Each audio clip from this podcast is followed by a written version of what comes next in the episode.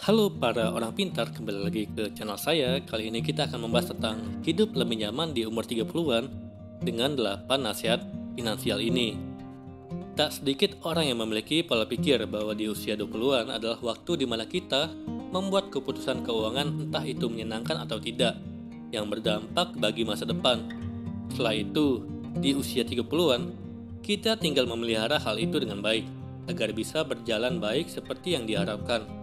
Selain itu juga, di usia 30-an, banyak orang yang memutuskan untuk memasuki fase kehidupan baru seperti menikah dan memiliki keluarga sendiri. Tujuan kamu untuk mencapai fase baru kehidupan tersebut tentu bisa dicapai dengan mudah dan kehidupan kamu dapat jauh lebih nyaman jika memiliki fondasi keuangan yang kuat. Maka dari itu, mulailah untuk memahami 8 nasihat finansial berikut ini. Setelah itu, Coba terapkan ke kehidupan kamu. Yang pertama, lebih baik sewa atau beli rumah.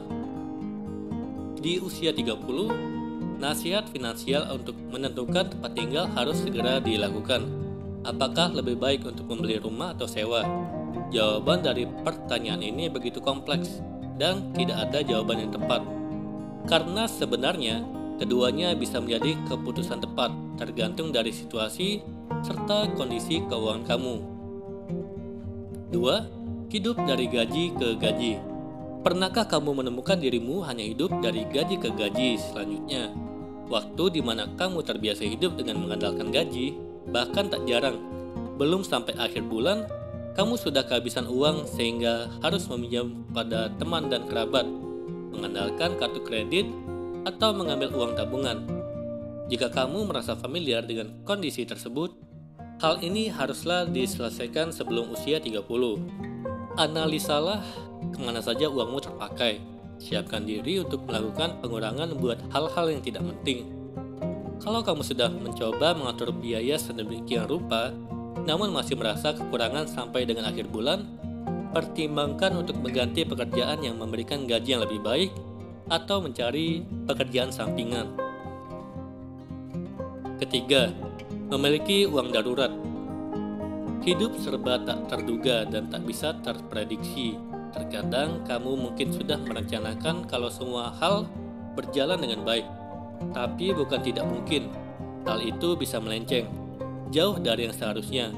Akhirnya, kamu pun memerlukan sejumlah dana mendadak untuk bisa menyelesaikan permasalahan tersebut.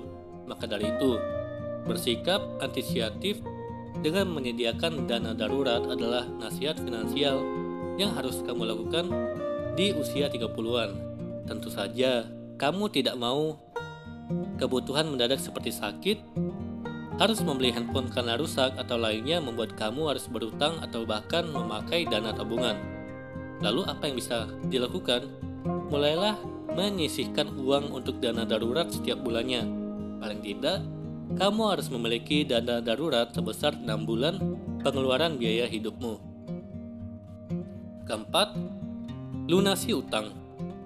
Memiliki utang sekarang ini rasanya seperti hal yang biasa, apalagi dengan mudahnya akses pinjaman konsumtif seperti kartu kredit atau pinjaman online konsumtif hingga fitur bayar nanti. Padahal apa pun alatnya, memiliki utang seperti di atas jika dihitung memiliki bunga yang lumayan. Pantas saja, tiap akhir bulan, uang tak jarang langsung habis karena untuk membayar tagihan kartu kredit atau cicilan. Lalu apa yang bisa dilakukan? Debt snowball adalah metode untuk menyusutkan utang, di mana kamu mulai membayarkan utang jumlah terkecil dengan nominal di atas minimum, hingga akhirnya sampai ke pembayaran utang terbesar dengan nominal minimum. Kelima, memiliki pemasukan tambahan. Kalau kamu serius ingin memulai memiliki simpanan uang yang aktif dan keluar dari jeratan utang, cobalah pertimbangkan untuk memiliki pendapatan lebih dari satu. Dengan populernya gig ekonomi atau tren bisnis di mana perusahaan lebih memilih untuk memperkerjakan pekerja lepas atau freelance daripada pekerja penuh waktu, tentu saja jadi banyak kesempatan untuk kamu melakukannya. Mulailah dengan menawarkan jasamu kepada siapa pun yang kamu kenal. Setelah itu, lakukan analisis dan pilih satu atau dua hal yang kamu fokuskan yang memang menghasilkan. Lalu lakukan apa pun yang kamu bisa supaya dapat semakin baik di industri ini. Dengan begitu, kamu bisa menawarkan harga yang lebih tinggi untuk kemampuanmu. Keenam, buat makanan sendiri. Tidak bisa dipungkiri, makanan adalah pengeluaran wajib yang tak bisa dihindari. Semua orang memerlukannya untuk bertahan hidup. Memang banyak nasihat keuangan yang mengejutkan untuk menyiapkan makanan sendiri, tapi pada satu sisi, membeli makanan juga dapat membuat biaya lebih efektif. Kalau sudah begini, lakukan analisis biaya yang bisa kamu lakukan untuk menentukan mana yang terbaik untukmu. Contohnya, jika tarif kamu per jam lebih besar dari jumlah uang yang kamu gunakan untuk membuat makanan, maka akan lebih masuk akal secara ekonomis untuk bekerja dan membeli makanan.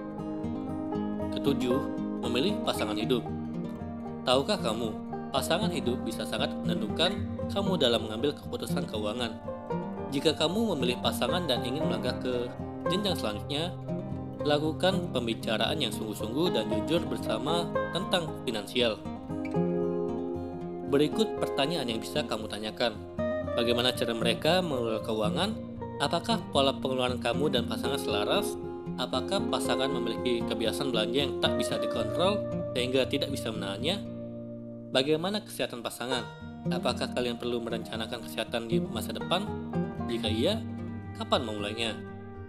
Kedelapan, membayar pajak. Setiap masyarakat memiliki kewajiban untuk membayar pajak. Melakukan pengindaran pajak tidak hanya merupakan pelanggaran serius, tetapi secara moral juga bukan sesuatu yang baik. Pajak yang kamu bayarkan sangat erat kaitannya dengan pembangunan negara dalam jangka panjang.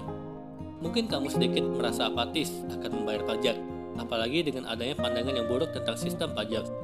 Tapi cobalah untuk lebih menelaah kalau hidupmu di tempat kamu tinggal saat ini banyak mendapatkan manfaat dari kontribusi generasi sebelumnya. Tidak akan ada jalan raya jembatan layang, atau fasilitas apa pun yang memudahkanmu beraktivitas. Demikianlah pembahasan hari ini. Sekian dan terima kasih.